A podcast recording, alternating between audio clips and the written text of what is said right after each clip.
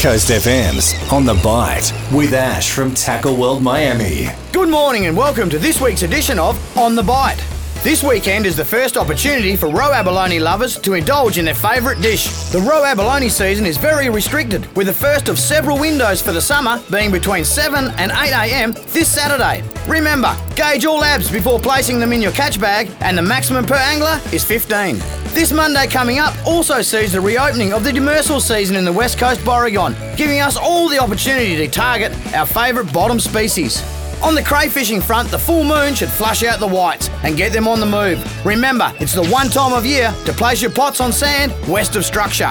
Crabs seem to be better in deeper water at the moment, or at night, given the late tides we're experiencing in the afternoons. Wherever you get to enjoy this summer weekend, as always, good luck, tight lines, and remember, every day's a good day for fishing. For Tackle World Miami, Coast FM's On the Bite.